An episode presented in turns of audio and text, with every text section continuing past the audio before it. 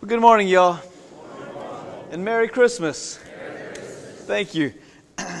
Guys, uh, everybody um, is gathered together, right? Family is in, and we're having great times with family and friends and enjoying one another's company. And um, I was able to do that uh, yesterday. I was with my family for a little bit, um, and I'd spent the night with my nephew the night before. He's in his 30s, um, married, couple kids. And uh, the next, so yesterday morning, of course, the vigil, right? The Christmas vigil. I was sitting on the couch having a cup of coffee with him, and I said, Nick, I said, dude, I said, I still haven't even put a homily together yet for Christmas, Christmas masses. he was like, well, what's the readings about? And I was like, well, the vigil readings were about the, the genealogy of Jesus, right? Um, those are tough ones, right? Abraham was the father of Isaac, Isaac the father of Jacob, Jacob the father of Judah, and on and on and on. Not an ideal reading to preach about. And he looked at me and said, Uncle Mitch, let me be honest with you. People really aren't going to go to listen to your homily. he, said, he said, I know. I was like, that's brutal honesty from the family, right? He was like, look, they're going to be busy. They have all kind of things going on. They have supper to get to. They have food that they're cooking. And family's coming over, and they have children to be with. He said, look, they're going to be busy. They're going to be standing up all over the place. He said, look, just tell them, look, we all know the story. Jesus was born. He came into a manger. He saved us. And, um, yeah, I'll give you a better homily next weekend. I was like, Merry Christmas. Like, all right. some advice he gives is very good, and some of it, well, I'm not going to take. Family, gotta love it. Um, you know, I remember uh, whenever I was in the dating world many years years ago, um, bringing a girl home to meet the family was like a big deal. I don't know if it still is today. I think it is, but that was a big deal, right? And for me, like when it came close to Christmas, um, if I brought a girl home for Christmas, my family knew that this is a pretty serious relationship. Because if not, I was too cheap and I would break up with them before Christmas, right? yeah, I was trash. But um, anyway, I was that guy. Um, so anyway, so meeting the family was a big deal. Why? Well, because they get to know you in a whole new way. They get to see how your family interacts, and they see, you know, your, your, your parents and your, your cousins and all these people, and you're like, man, that's a big deal because they come to know you in a more intimate way when they meet the family. And that's what I was drawn to with the whole genealogy. And I know we didn't read it today's Mass, um, but I want to speak about a little bit because I believe it's important for us to know who Jesus is. We got to know his family, more than just his mom and dad, right? Joseph and Mary. We got to know his family tree. And that's that genealogy. And a couple of things I like about his genealogy is that Jesus didn't come from a perfect family tree. He didn't. Well, as you read through these lists of different men and women of Jesus' ancestral um, heritage, you do see a lot of virtuous people like Abraham and Isaac and Jacob. Um, see Joseph. You see Ruth, this beautiful, incredible woman of faith. You do see those virtuous people, those holy people, but you also see some hadias, man. Let me tell you. You see you see murderers, right? King David murdered his adulterous woman's husband. You see kids born out of wedlock. You see Solomon, who was supposed to be this great and wise king, you see him end up going astray and having like 300 and something wives, one for each day of the week, right? It's crazy. And then he ended up building a temple not to the one true God, but he built temples to pagan gods. This was Jesus' ancestral line. It was not a line of a perfect family tree. But Jesus chooses not to tell them, look, guys, I'm going to wait till you get it right before I come down. I'm going to wait till you clean up your act and perfect yourself before I come into history. Jesus doesn't do that. Jesus comes crashing in and interrupts their family tree. He crashes into human history in a powerful, powerful way, and he interrupts everything. How does he do it? Well, he becomes a little baby. That's how he does it. He becomes this little baby born in a manger in Bethlehem, and I think that's the best way he can interrupt somebody's life. Think about it. Isn't that what babies do? they interrupt your lives, right? Everything changes when you have a baby. You don't sleep as much as you used to. You can't just get up and go like you used to. All of a sudden, you got to pack all kind of stuff. You have to learn how to change little babies, and they throw up, and you don't know what they're wanting, and they cry all the time, and you have to guess what their need. Like a baby interrupts everything. It changes your entire lives, doesn't it? I wouldn't know, but I'm just assuming, right? And so, why do we allow the interruption? Was because you, because you love him or her. You love the little baby. And because of love, you allow that little baby to interrupt your entire lives because of love. And everything changes at that point. And so God foresaw no more perfect way to crash into our worlds and interrupt everything to bring about our salvation than to become a little baby. Looks like a baby, but is yet fully God. That's what he did to Joseph's world, didn't he?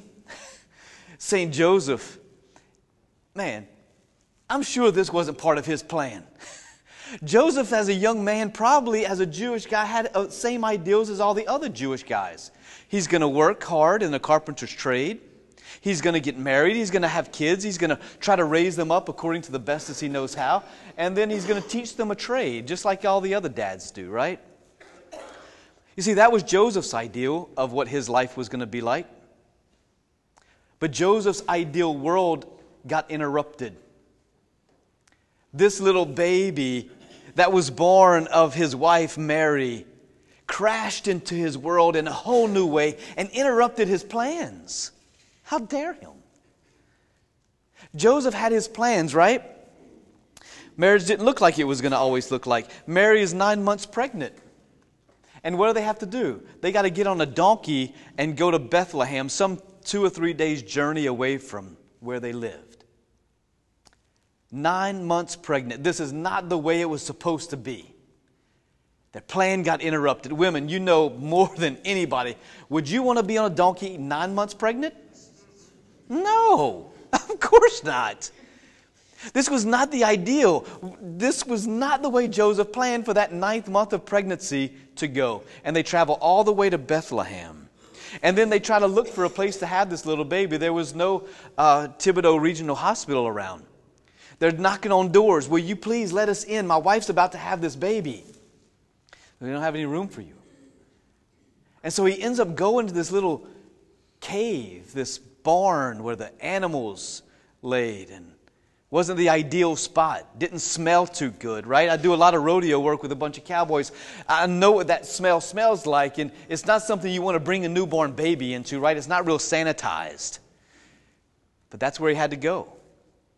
His plan got interrupted on how that birth was going to take place. And life happened like that with Joseph, right? That little baby changed everything. So all of this wasn't Joseph's vision, it wasn't his idea, it, it wasn't the way that he envisioned life to be, much like many of us, right? But God had a bigger plan. You see, God didn't want to be born in a little town of Nazareth. He wanted to be born in a town called Bethlehem, which means something. Now, whenever I was growing up and I ended up going to college, I ended up living in a town called Carencro, right? Many of you know where Carencro is at. It means something. The name Carencro means buzzard town, right? Buzzard town. It means something. I don't know why it's so important to know buzzard town, but anyway, it, the name means something. And Bethlehem means something too. Bethlehem means house of bread. That's what the word Bethlehem means. So Joseph takes Mary and little baby Jesus in the womb so he can be born into the house of bread. And he's not laid on an incubator, he, he's laid in a manger, which in French is simply that word manger. He's laid in a place where animals feed to eat. So this newborn king is born in the house of bread and he's laid in a place to eat. Because one day this newborn king is going to say, I am the bread of life and my flesh is true food and my blood is true drink. Unless you eat my body, drink my blood, you have no life in you. He becomes the bread of life for us, and it all started in God's divine plan of the very place. No details are left out by God of where he would be born and where he would be laid. But this little baby didn't look like God, right? He wasn't floating above the manger. he wasn't sitting on a throne as the shepherds came in. He was lying in the manger. He looked like all the other little babies wrapped in swaddling clothes. Still looked like a baby, smelled like a baby, but fully God, veiled in our human flesh. And so, as the shepherds came and they adored him, wow, in that reading that we heard today, what was it that the shepherds saw? What made them so convinced that this was the Christ? This was the God man made flesh in the form of a baby. We know that they believed it because they went off and told with great joy everybody that they saw. Looked like God, didn't look like God, looked like a baby, didn't smell like God, smelled like a baby, but yet still fully God. This little baby was wrapped in a manger, and this is the story of our salvation, right? Little baby was wrapped in swaddling clothes, laid in a manger. But one day, as his life begins to unfold, that story of salvation continues, and everything that Jesus did is part of salvation. It's how he loved us to the extreme. And so one day, Jesus is going to exchange that wrapping, that clothing of the swaddling clothes, with being wrapped and clothed with his own blood hanging on the cross. He's going to exchange the wood of Bethlehem for the wood of the cross, and he's going to be nailed to the cross for our salvation. This is the kind of love that Jesus comes into our world. He crashes into our world and says, I love you so much. I don't want to just be a baby, but I want to be a, a human being and I want to grow and I want to become one of you and I want to die on the cross and I want to give my life for you. And I'm still loving you so much that I'm not going to let death have victory over you. I'm going to allow my body to lie in the grave. And because I love you so much, I'm going to rise from the grave because death can't hold me bound. Scripture says, Oh, death, where is your victory? Oh, death, where is your sting? You see, Jesus came to set us free because we were sons of Adam and Eve and slaves of sin, and we had no hope. But our hope lies in Christ, our Savior. And so, this is the great celebration that we have today. We come into this world where we have Jesus who veils himself in that Holy Eucharist. Doesn't look like God, doesn't smell like God, but veiled, hidden under the appearance of bread. Right? And he knew this. He knew that we were going to need him because life goes on, as you and I know. And there's times that, that we get hungry for God's word and we get hungry for the Lord. And we, so he knows that. And so he becomes the bread of life for us to satisfy our hunger. He knows that we're going to thirst for righteousness. And so he becomes the living water for us so that our thirst can be quenched. As deer that yearns for running streams, so my soul is thirsting for you, my God. He becomes the living water. He knows also that at times in our life, I know in my life anyway, I've lost my way. I went off the beaten path. And so Jesus knew that that was going to happen to us. So he became the way for us, the way for our salvation. There's times in our life where we need the truth and we try to formulate our own truths. And we begin to listen to the voice of the father of lies. So he becomes the truth. That little baby becomes the truth. There's times in our life where we need to know what the fullness of life means. We need to feel fulfilled. We need to know what our destiny is. We need to know what our purpose is. And so Jesus becomes the life. There's times in our life where we need peace. The enemy searches out to seek and destroy us. And what Jesus says is, My peace I give you, my peace I leave with you. So Jesus himself becomes the Prince of Peace. There's times in our lives where we begin to walk in darkness. You and I begin to walk in darkness. So, what happens is Jesus comes as the light of the world. He steps into our world of darkness and He wants to light up our path. He orders our steps, He lights up our steps in His Word. He becomes the light of the world for us. so that we can no longer be a people who walk in darkness, but we walk in the fullness of His truth and His light. He becomes our Savior because we need somebody to save us from our sinfulness, from our own addictions, from our own fears, from our anxieties. We need a Savior. And so He actually becomes our Savior. That is how He's announced by the angels on this holy day to the shepherds For unto you is born this day the Savior of the world.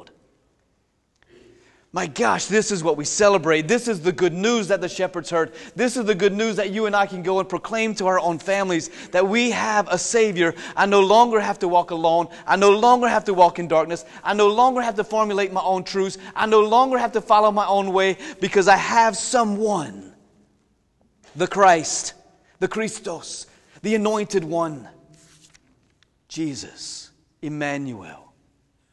God is with us and He walks with me in a very personal and particular way.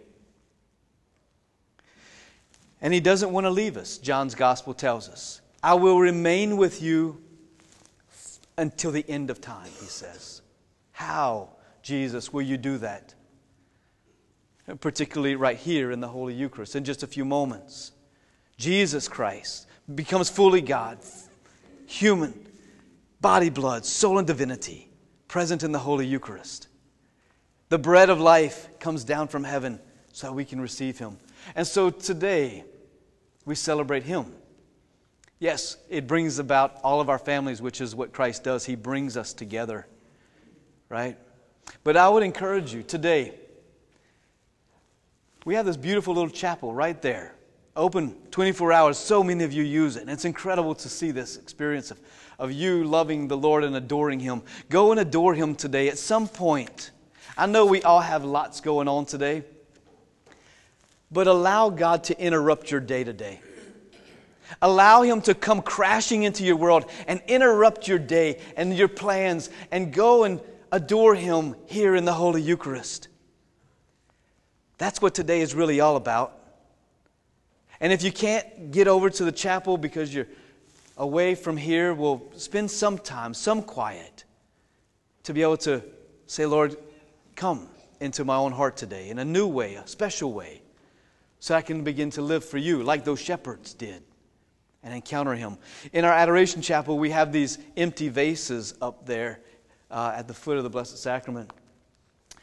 I would encourage you take some flowers from your house whatever they might be. Take them out some of your arrangements. Go out into your yard, get some petunias or some pansies or whatever it might be. Just cut them and come bring them to Jesus in the Blessed Sacrament. There's vases with water in them. Stick them all over, right? Let that be your gift to the Lord. A simple gift. It's okay. He really doesn't care about the flower, He, he wants our heart. So come and adore Him today. Come and bring Him your heart, right? And ask Him to come into our hearts and be that Savior, be the Prince of Peace of which we all long for. Bring unity into our hearts and to our families. So come today with joyful hearts like the shepherds, hearts that seek Him and want to encounter Him. And let that encounter with Jesus change everything of what we do from here on. Amen.